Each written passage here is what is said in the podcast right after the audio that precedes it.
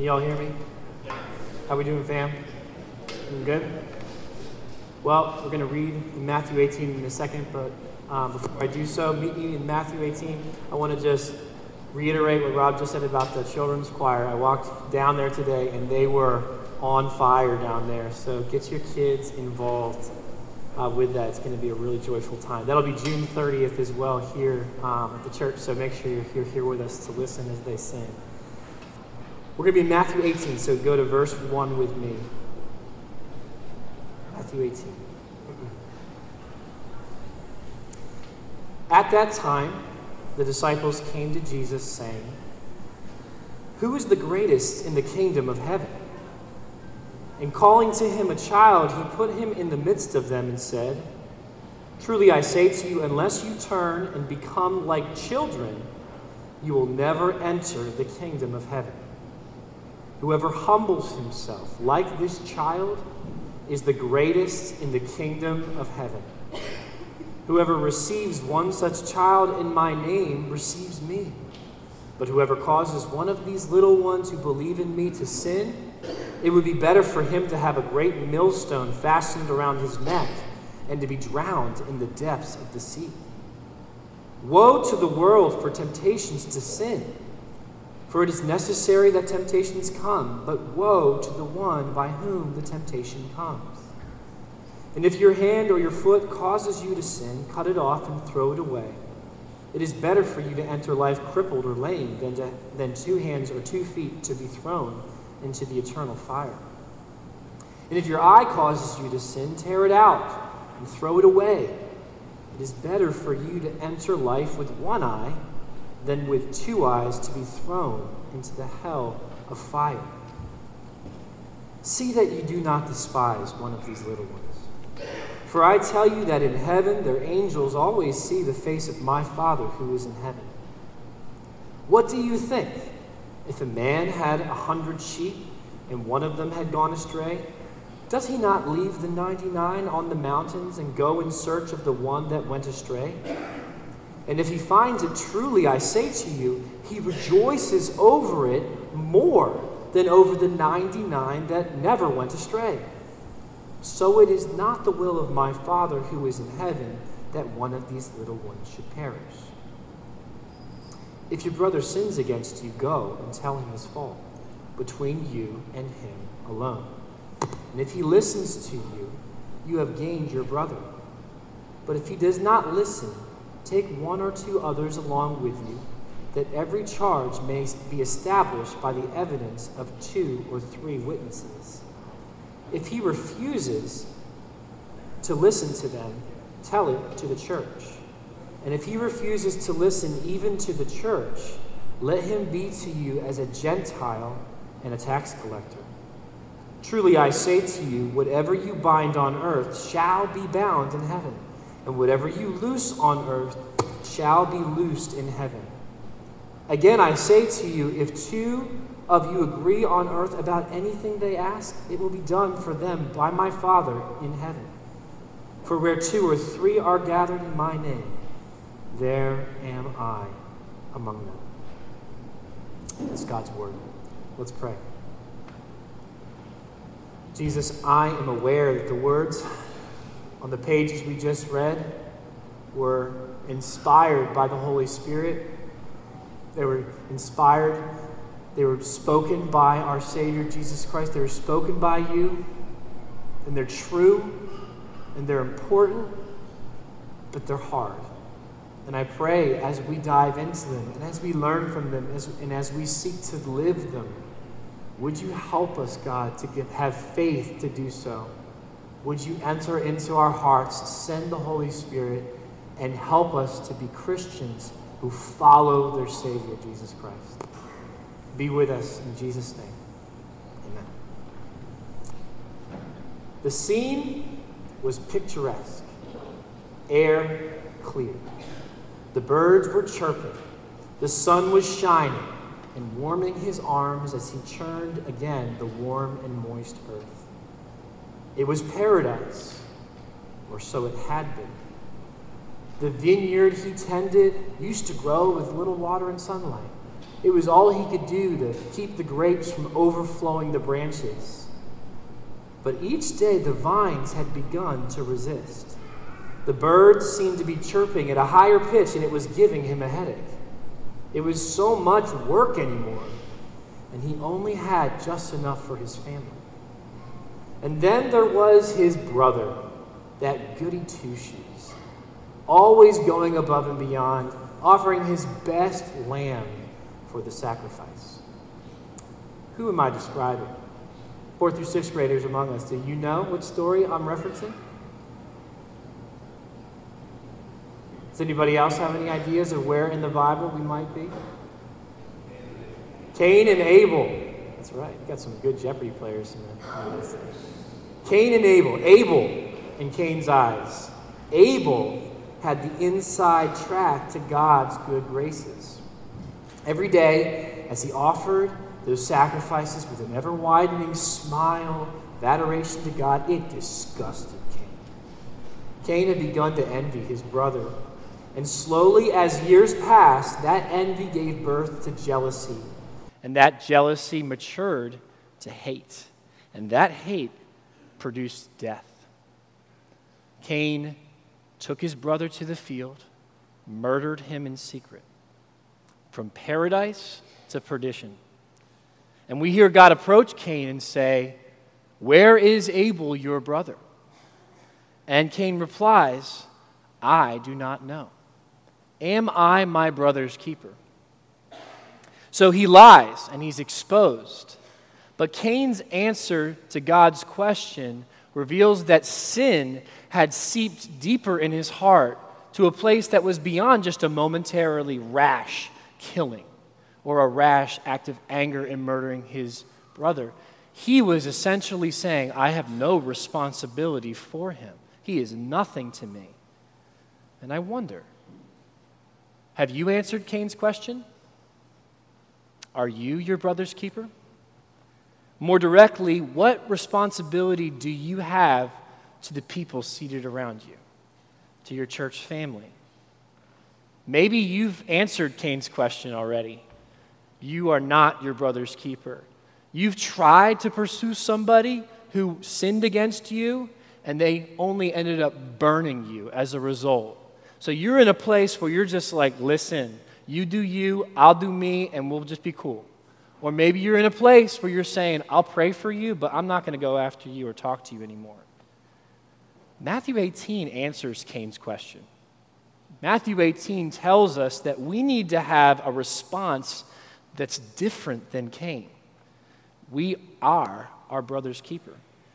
God has given us a divine command in this text to pursue each other, way beyond just seeking to love each other and to not sin against each other. We have to pursue each other when we sin and when they sin. We need to have a, a, disposition towards each other where we're affected when somebody falls away when somebody's caught in sin, it needs to hit us in the heart. We can't give up on them. We can't stop pursuing them. We can't stop running after them. We can't pull punches from them. We can't withhold forgiveness from them. Matthew 18, this whole chapter teaches us that we are, if we're going to be truly great followers of Jesus Christ, that's going to play itself out in us responding to each other's sin with courage and with grace, the courage and the grace of the Father. And as a church, we're in a series. This is the fourth part where we've been looking at what Matthew teaches us about what Jesus has said his church is to be and how it's supposed to function. And today I get to help us see from this text how we're supposed to function as a church in restorative discipline. And I wish time permitted for me to just like unpack all this chapter uh, but we don't have time for that. And uh, so I'm going to focus primarily on verses 15 through 20, that if your brother sins against you section. Um, but before we dive into those verses, let's look at the beginning of the chapter just to get some context. So, verse 1 says this At the, that time, the disciples came to Jesus saying, Who is the greatest in the kingdom of heaven? And you got to kind of be amazed at this, right? The brashness and the boldness of the disciples to come to Jesus and ask this. I've never asked my boss this, have you? So, uh, how do I get to be important? Or uh, how can I get promoted? How can I take your job? Right? There's a sense where they're just coming to Jesus with this, all of it out in front. And I expect Jesus to be like, put down, get behind me, Satan kind of moment, right? But Jesus in verse 2 responds. He just legitimately answers their question. It's not wrong to be great in the kingdom of heaven, but it looks a particular way. So let's read in verse 2 what he says. And calling to him a child, he put him in the midst of them and said, Truly I say to you, unless you turn and become like children, you will never enter the kingdom of heaven.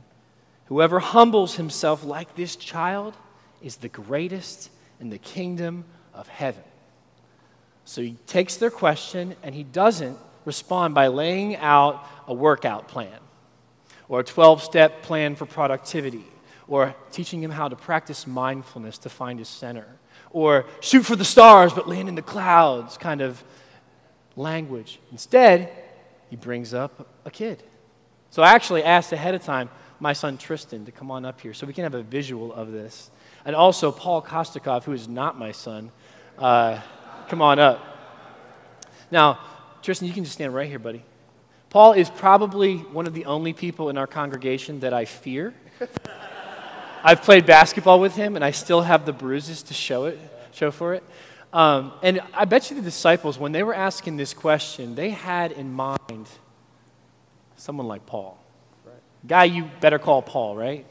when you when you when you need something fixed, or when you just need a brother to be like, squad, roll out, we're taking this, right? Because Paul, you know, Paul's kind of like the proverbial Goliath, right? But God takes Tristan, someone like Tristan, and says, Here's your example. You want to be great in this church?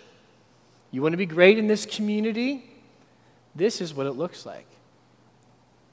And we should all be asking, What in the world? Why did you bring a child? They are like the weakest, no offense, they're like the weakest, right? They're always in a position of need. But the text says it particularly. Did you see verse 4? Look at verse 4. It says, Whoever humbles himself like a child, right? So there's a particular aspect of children, not just being childish or immature or easily frightened or something like that, but actually there's an endowed natural humility to kids where they don't make the decisions, they follow, they trust, they cling, right? They take a place of less importance. They naturally put others before themselves and follow. And that's what God's calling us to do in this passage. And it's going to set the whole framework for our church discipline. So, guys, let's give them a round of applause. Thank you so much for coming up. Appreciate it.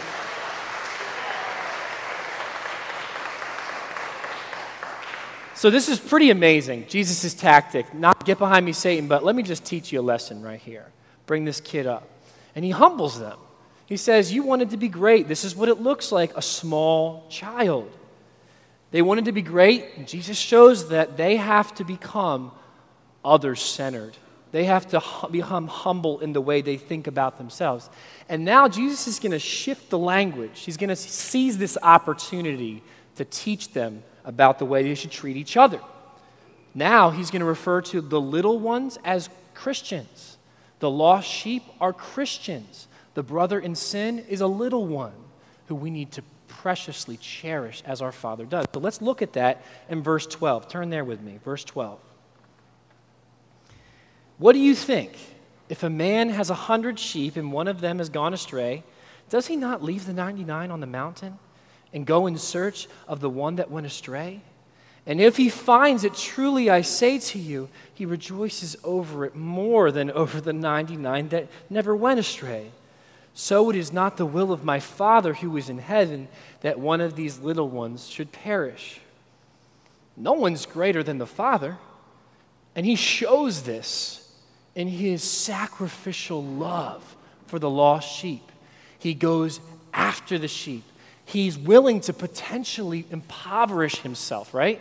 Leaving his livelihood in the 99 to go out into dangerous lands after there's just one sheep. He loves that sheep and he rejoices over that sheep more than if the old 99 would stay. And so the father pursues he finds, he rejoices, and Jesus says, that's how you should pursue each other. You to be great, you got to put others first. You have to pursue each other like you love one another. Am I my brother's keeper? Yes. Yes, I am my brother's keeper. And what we're going to find in the remaining verses, verses 15 through 20, is this theme. This is our main theme if you're taking notes. Jesus commands us to respond to our brother's sin with courage and grace of the Father.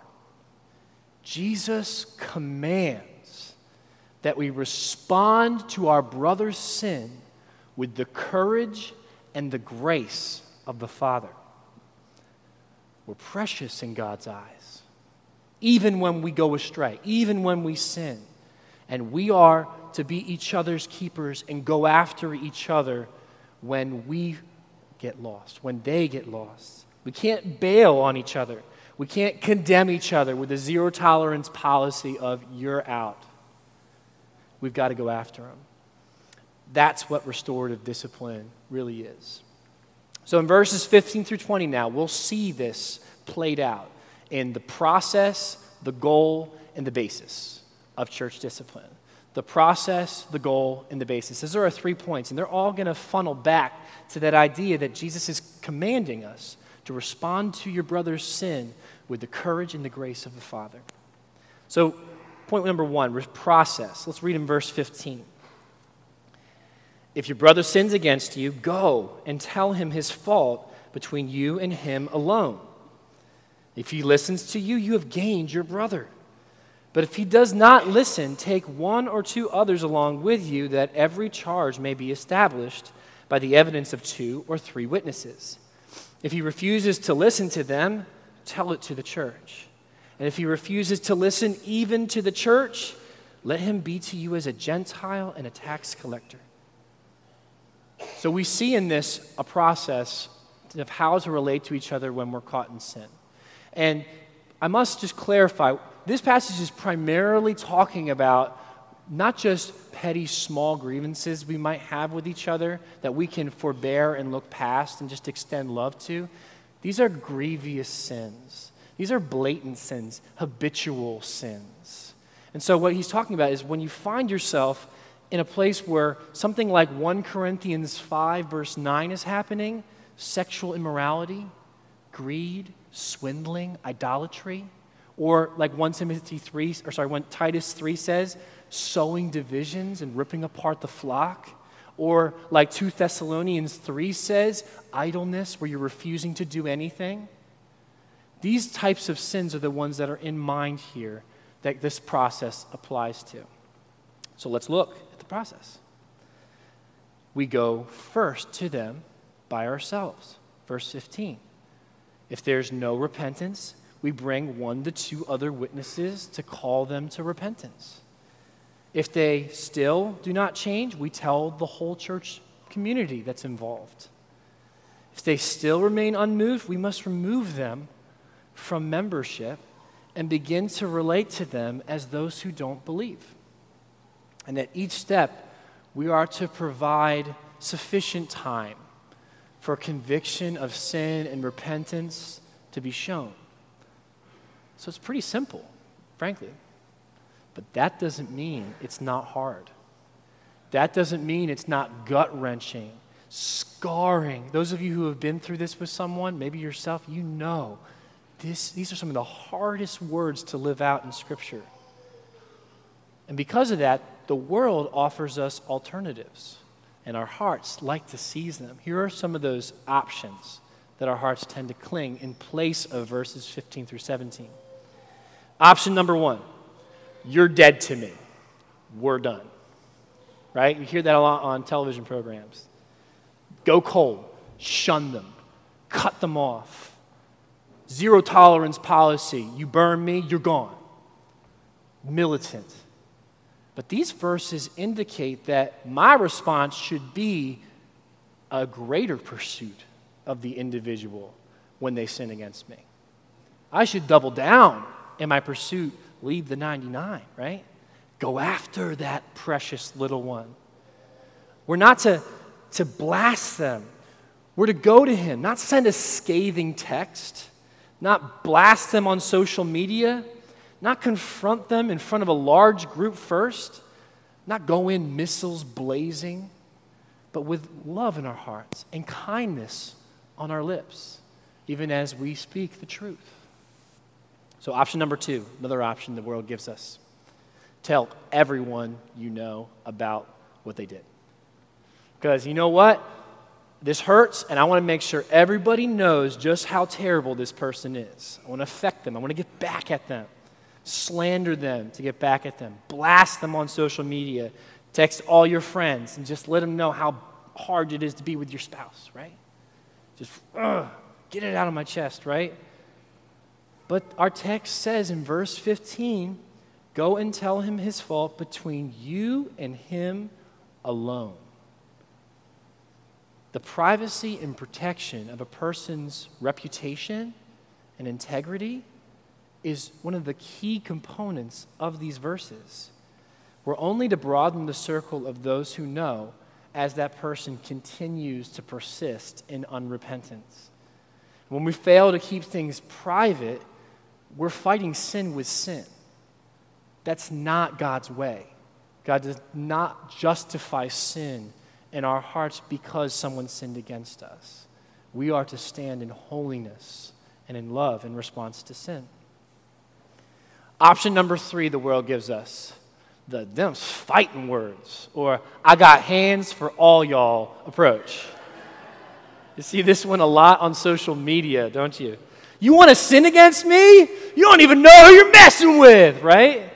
The you want to sin, I'm going to castigate you. I am going to make you wish you were never born, right? I'm going to beat you over the head with my offenses, make you crumble. I'm going to nails down the chalkboard, a throbbing headache until you're destroyed.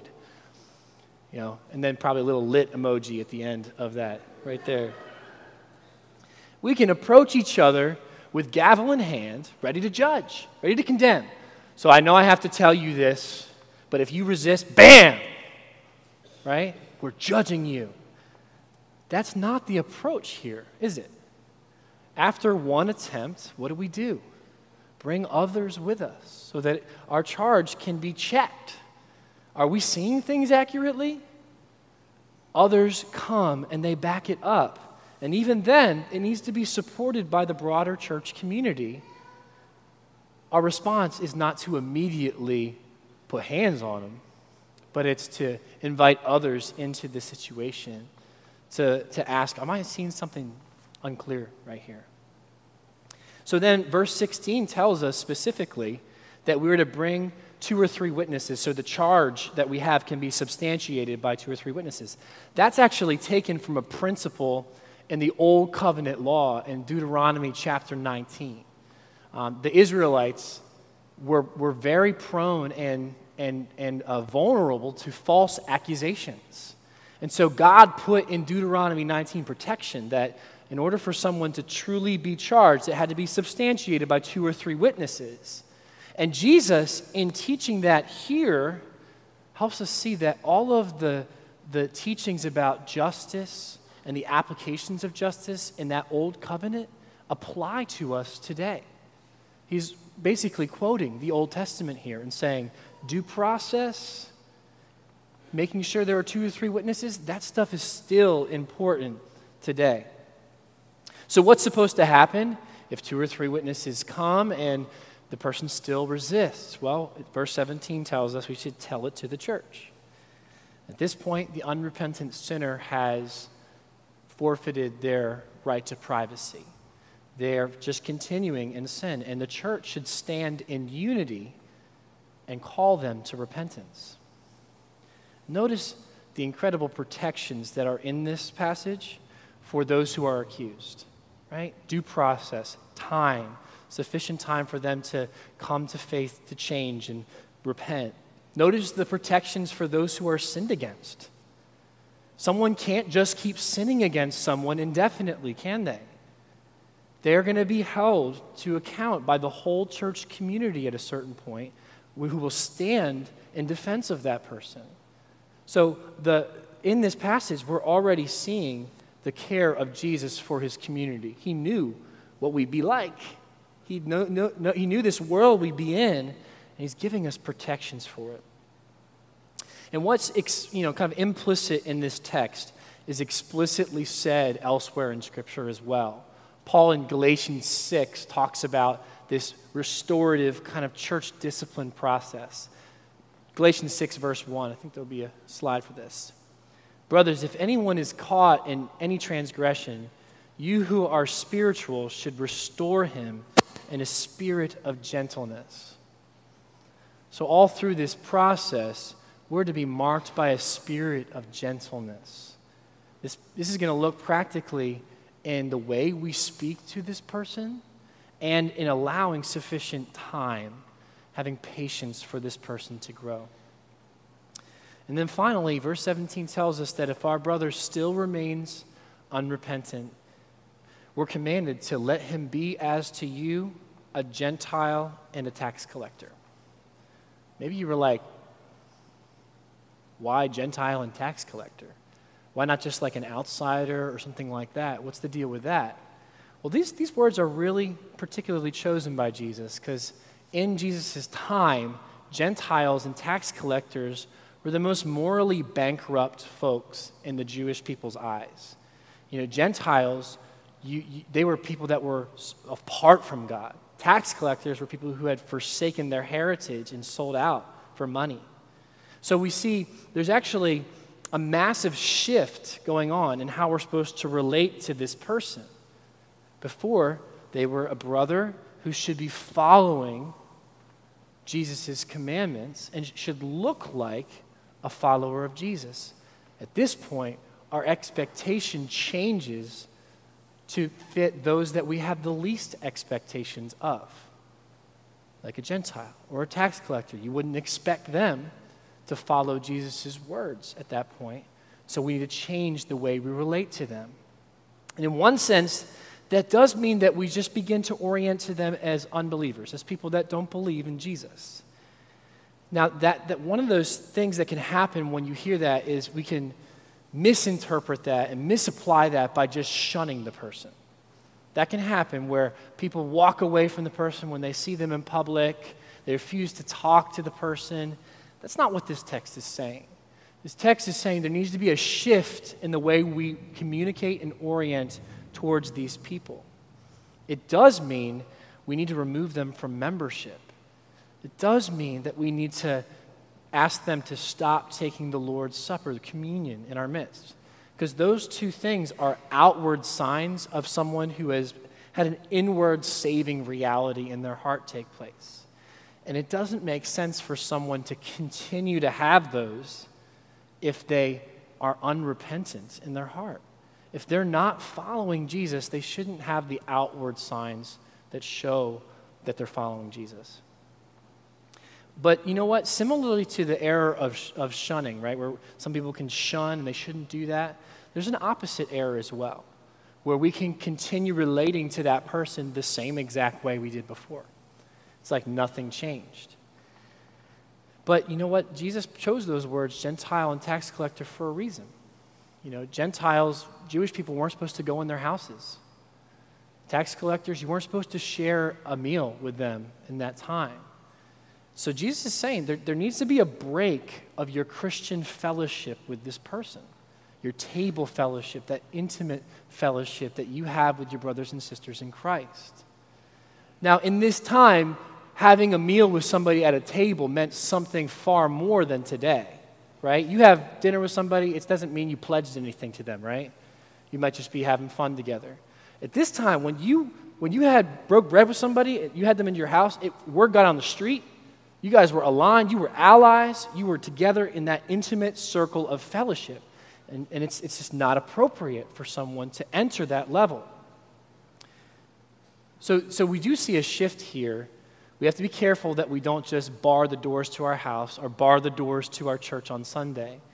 We should pray people come. Please come, hear the gospel. Please continue to be with us. You might even invite them into your home, but you're orientation towards them needs to continue to be a call to repentance and a warning of where they're at. Uh, my wife and I went through a situation with a friend who went through uh, the church discipline process at a previous church. And that person left the church, didn't follow through uh, on repentance, and, and they just started attending another church that didn't practice church discipline. And the church wasn't even fully, um, I think, aware of the situation at that time. And this person started relating to me and my wife as though, oh, look, isn't it great?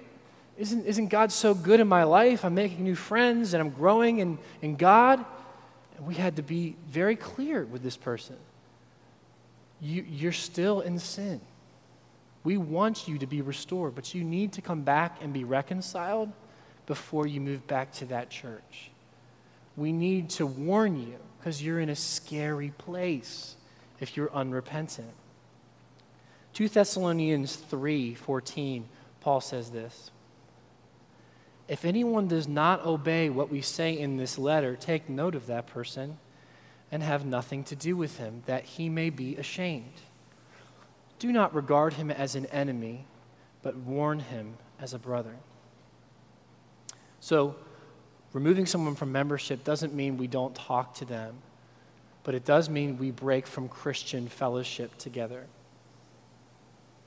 Doesn't mean you can't interact with them, doesn't mean you can't invite them over, doesn't mean you can't share a play date at the park, but it does need to be different.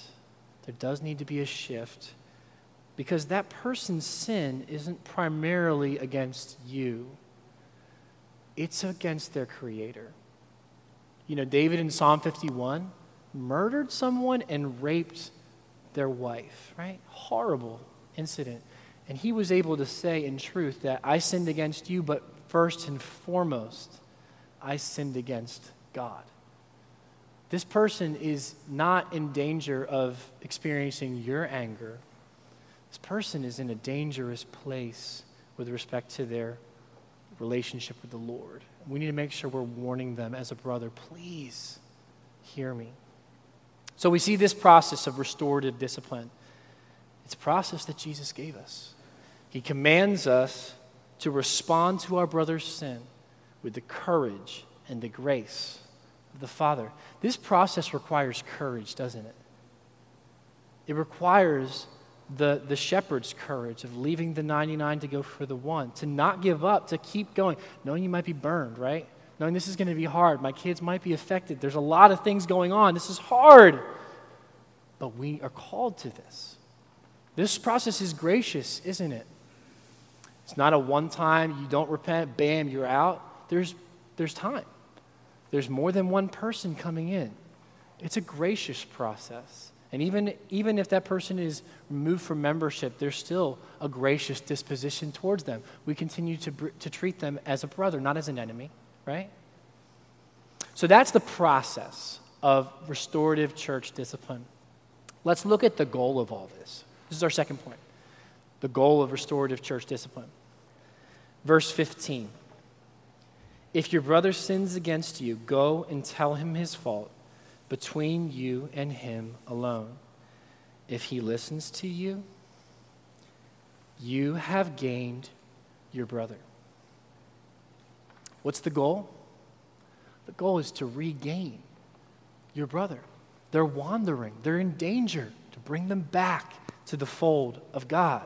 They were lost sheep, and we leave the 99 with the Father in an attempt to bring them back. The goal is not to make them shamed for no reason. The goal is not to punish them for no reason. The goal is to help them see where they're at and invite them back and restore them to fellowship. Satan is roaming around like a lion ready to devour, and they are a sheep teetering on the edge of his lion's den. That's what's happening. That's why the goal is played out in such an aggressive and systematic way, because we really care about this person being restored. But notice also that this provides, this process provides justice and protection for the sinned against and for the falsely accused. Someone's falsely accused, it needs to be substantiated by more than one witness. Jesus was protecting his people. The person that was sinned against, the whole church takes up their cause, right? There's a sense where God cares about restoration, but he doesn't do so in a way that just forgets about his just and perfect nature. This process preserves that even while maintaining that goal, the person would be regained. So that's the process, that's the, the goal. What's the basis for all this? So, how do we have confidence to do this? I see a lot of your faces, and there's some people I think thinking, like, I don't know if I can do this, right? There's some people who say, I don't want to go through this again because you've been through something like this. How can we have confidence? What's the basis? Well, verse 18 is going to help us out. Verse 18 says, Truly, I say to you, whatever you bind on earth shall be bound in heaven, and whatever you loose on earth shall be loosed in heaven. Again, I say to you, if two of you agree on earth about anything they ask, it will be done for them by my Father in heaven. Those verses sound really familiar, don't they? We just heard them like two weeks ago or so in Matthew 16, where Jesus told Peter that he was the rock, right? And on this rock I'll build my church. And there's this sense where what Peter binds will be bound in heaven, what Peter loosens will be loosened in heaven. And here we're seeing this is extended to the whole church community, right? This is an amazing thing because what God gave to Peter now is given to the disciples as a group. And if you think about it, in light of what he was doing at the beginning of this chapter, talking about the whole community, this is actually a charge given to all of us, to you, Risen Hope Church. This is something that, that he's extending. Even the, the, the words in the text shift from singular in verse 17 to plural in verse 18 to underscore that, okay, this is for all y'all here as you're doing this here. So, what does he say? He says, Whatever is bound on earth by you will be bound in heaven. Whatever is loosed on earth will be loosed in heaven. So, whenever the church binds, she has a divine authority granted to her to do that from heaven. The church has been given a mandate from God to bind a follower of Jesus as a member and to loosen the unrepentant person from the church. Now, don't get this backwards. Sometimes you can read this text and be like, so I become a Christian if I become a member? That's not what this verse is saying. Just like with baptism and communion, they don't save you, but they're outward signs that you have been saved. That's the same thing here. Church membership is an outward sign of your citizenship in heaven as a saint, right? And you can see that specifically in these words a little bit more clearly in the original. This is what it would say if I were going to translate this literally.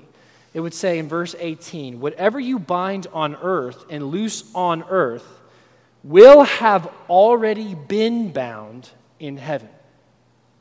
Not that what you bind makes God bind it in heaven, or what you loose makes God loosen it, but when you do that, you can have the confidence that God, long before time began, was willing this to take place, and he's bringing his plans into fruition through you, through you weak little ones.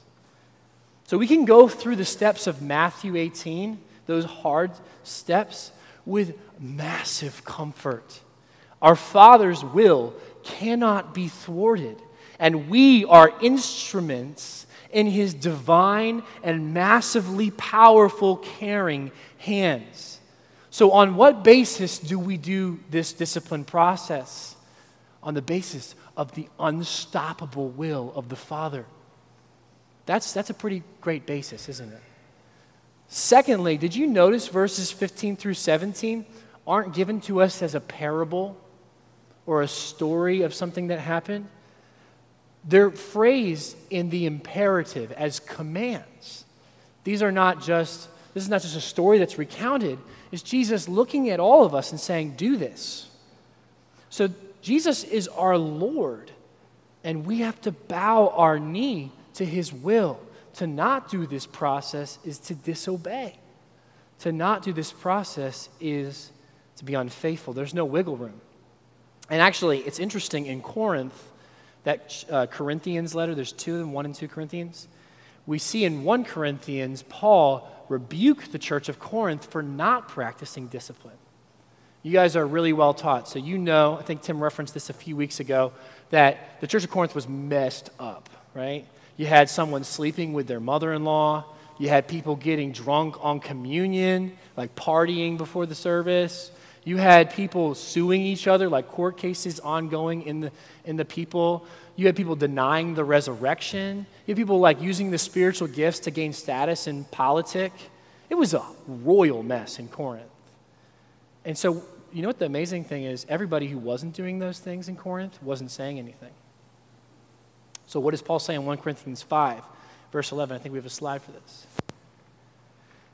In 1 Corinthians 5 11, Paul says, but now I am writing to you not to associate with anyone who bears the name of brother if he is guilty of sexual immorality or greed, or is an idolater, reviler, drunkard, or swindler, not even to eat with such a one.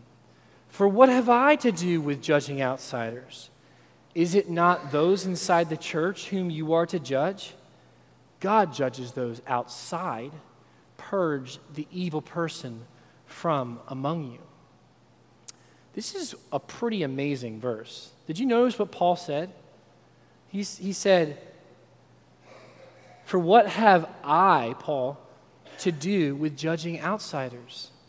He's saying it's not my position to deal with the sin that's happening in Corinth. It's yours, Corinth.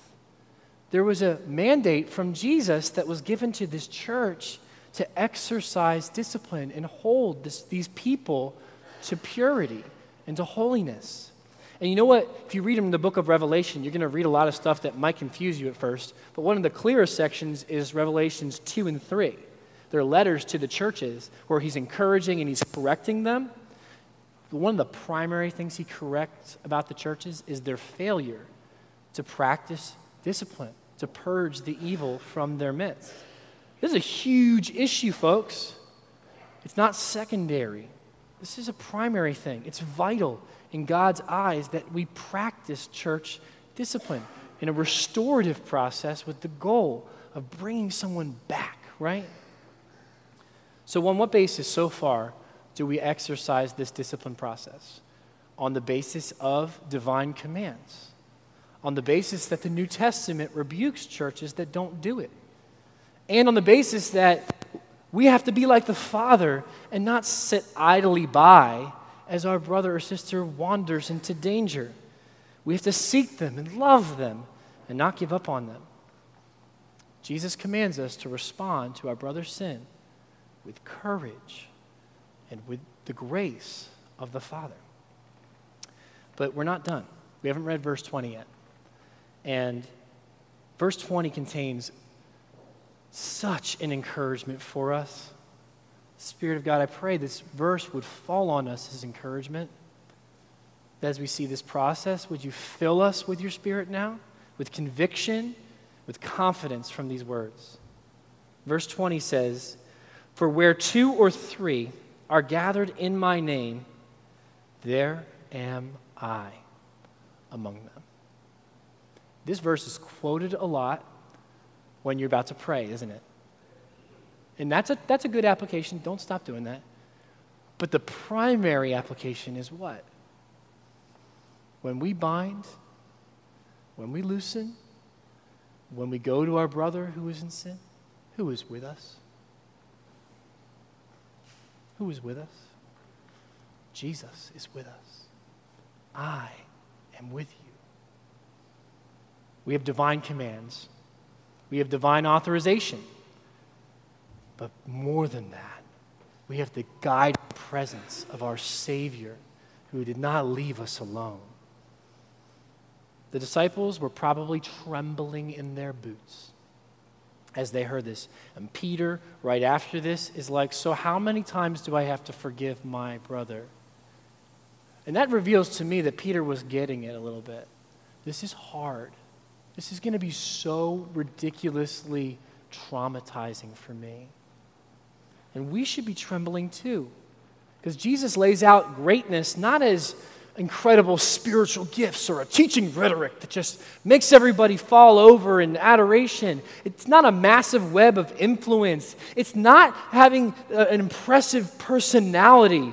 It's a courageous and gracious heart for one another, rooted in a low estimation of myself and a panoramic view of the heart of the Father. That is heavy and hard. We're messy, aren't we? We hang out, it's going to be great. But if we go out on vacation together for a week, by day three, you're probably not going to like me anymore. Because sin abounds. We struggle. We are frail. Surfacey Christianity is so much easier. I can like you on Facebook. I can just say a little prayer request and unspoken where no one really knows what's going on and get a feeling of spirituality, light. That's easy. But that's not what God's calling to us, and that's not going to get us through, is it? That's not what the gates of hell will not prevail against. It's this process that is Jesus' scalpel, Jesus' binding wounds, Jesus' ointment, Jesus building us up into the maturation of Himself. We can't do this process, though, friends. We can't do it alone. But we are not alone. Say that with me. We are not alone. Listen, friends, was it too much for Jesus when there was nothing in existence before God? No. Jesus spoke the world into existence. He spoke life into dust to make us. He spoke the stars into orbit. He spoke the waves into currents. He spoke lightning and thunder into the skies, and He is with us. We are not alone. Say that with me. We are not alone. Listen, was it too much for Jesus when you were running from Him? Were you too fast? Could He not keep up? No one outruns Jesus Christ. His love is tenacious and his personhood is irresistible. He drew you against all odds, you running towards hell. He plucked you from your path with his unstoppable love, and he is with us. He is here among us. We are not alone. Amen? We are not alone. And listen, was it too much for Jesus when, when you were given a death sentence? When you were dead to right in your transgressions and sins? No way. Jesus said, You're uh, given a death sentence, and I'm going to march right towards it with a cross on my shoulder. I will be nailed to it. I will dive into the depths of it, and I will rise victorious over it, crushing it. Jesus took the vice grip of death that was around our necks, squeezing tighter day after day, and he ripped those fingers apart and threw them to the side. They weren't weakened, they weren't just lessened in their strength, they were broken. And Jesus is here with us. These words are ridiculously hard. Don't play yourself. You're going to want to bail. You're going to want to get back. You're going to want to broadcast. You're going to want to judge. You're going to want to just do you. Jesus is with us. Listen, we were addicted, but Jesus freed us. We were lonely, but Jesus joined us. We were all by ourselves, every bridge burned, and Jesus built a new bridge on Calvary. Didn't he? You were by yourself. You burned all your resources. No one cared about you. You were their enemy. And he said, Be my brother. And he said to you, I will die for you. And I have to pause here. So if you don't know Jesus Christ, I'm just afraid for you. It's a lonely place to be. It's a scary place to be. There's a devil roaming like a lion. But there's a community here that by the grace of God wants to wrap you up in their arms. So if you've not placed your trust in Jesus Christ, please just be honest, like all of us, and recognize that you've sinned, that you could never achieve the standard of perfection that God requires. please just fall on your knees and accept Jesus into your life. He can save you. There's no death sentence, there's no addiction, there's no previously burnt relationship that he can't heal in himself. Come to Jesus. Join the flock of God. Even right now, if you're feeling his call, the Father of God has left the 99 and sent Jesus Christ, and he's calling you. He's calling you. Hear his call. But, friends who trust in Christ, in what confidence do we practice restorative church discipline? With the same confidence we breathe. With the same confidence that we claim the cross's forgiveness. With the same confidence, we claim the resurrection's power. The same confidence we fight sin in our lives. Jesus. He is our confidence, He is our hope, and He will see us through. He has not left us alone. It's not our job to just, you know, strap up our, you know, our boots and manage it and fix it ourselves. He's with us. He's helping us to bow our knee with the courage and the grace of the Father, to bow our knee to Jesus, to commit to holding each other accountable, to commit to saying, Brother, I will help you if you're sinning, to say, Please hold me accountable if I go astray. He's here to help us. So we run after each other knowing that we will likely only invite more mistreatment knowing that it's not going to be this easy paradise when we practice discipline, but we do it with hope and with help. We do it with confidence, knowing that He hasn't left us alone, and He who cares for us cares even more for the, for the person that's wandering. So, in conclusion, um, by God's grace, I just was talking to one of our members last week about how restorative church discipline has played a role in their life, that to, to place them on the road where they are today. So I actually asked Helen Eppright if she'd come and share how God has used this process in Matthew 18 to change her life. So let's welcome her. Come on up, Helen.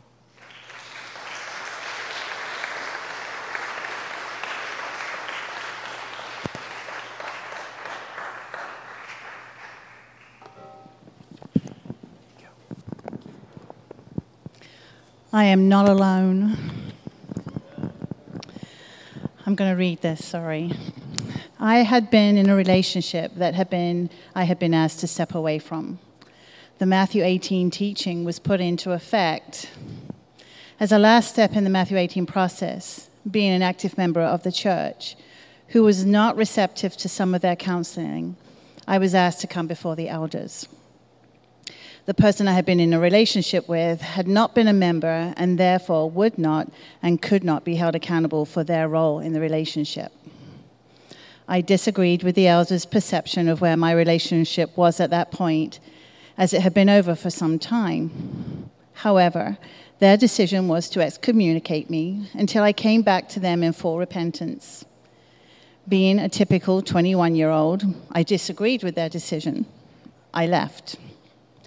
Repercussions of church discipline and excommunication for me included being asked to move out of a family member's home, being completely ignored by members, and having church members walk up to me and then turn their backs to me in social settings. God, in his infinite wisdom, allowed me to cross paths with a current Sovereign Grace senior pastor, Bauer Evans. We were classmates in psychology class at West Chester University he introduced me to Covenant Fellowship. When I walked into the Robert Gauntlet Center to, to attend Covenant, I felt that I had come home. Little did I know what was to follow. Unfortunately, or fortunately, when I had my interview for membership with now former Sovereign Grace Senior Pastor Dave Harvey, I was honest about my excommunication and the decision of church discipline from my previous church. Dave Harvey's response was for me to go back to the original church for at least six months, ask forgiveness, and to work out my church discipline with a repentant heart.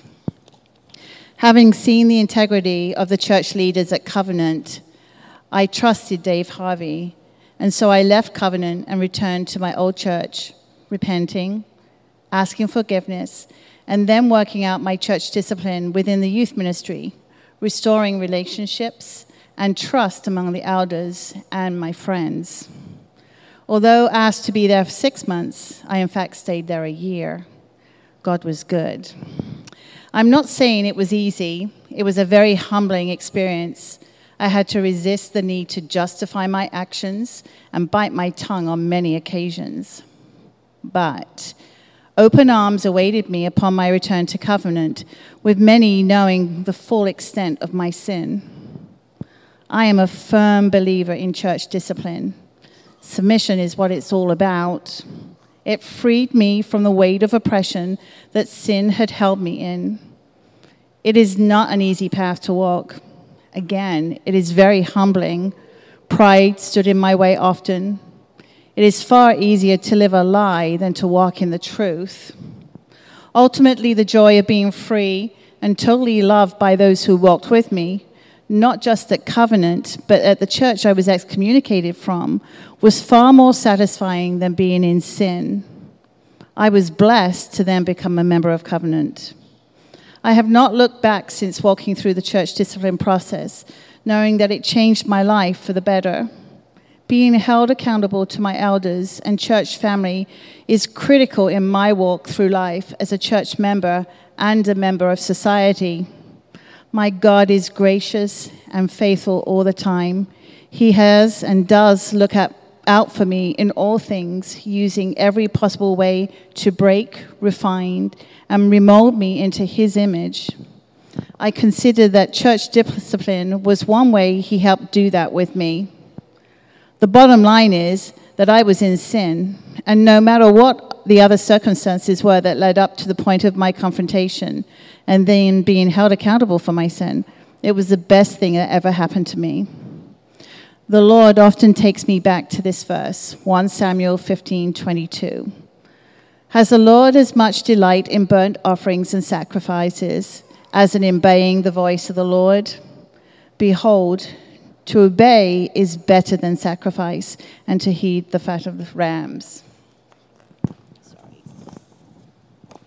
In fact, I come back to that verse time and time again as a reminder of the fruits and beauty of walking in God's obedience. The magnitude of having leaders who stand by their convictions, standing on the Word of God, and following through with those convictions has had a very powerful effect on my life. My husband and I were under another pastor's care many years ago. The pastor watered down the commands of the Lord and the very clear teachings of Matthew 18. There was no follow through the pastor's words meant nothing and gave no hope whatsoever. Dave Harvey's commitment to steer a potential member of Covenant back into the direction of the other church to fulfill their church discipline and find restoration has had a lasting impression on my faith. This is another reason why to have gone through church discipline with pastors of deep conviction, not swayed by the world, but by the Lord Jesus Christ, makes me feel very blessed and a very loved member of my church.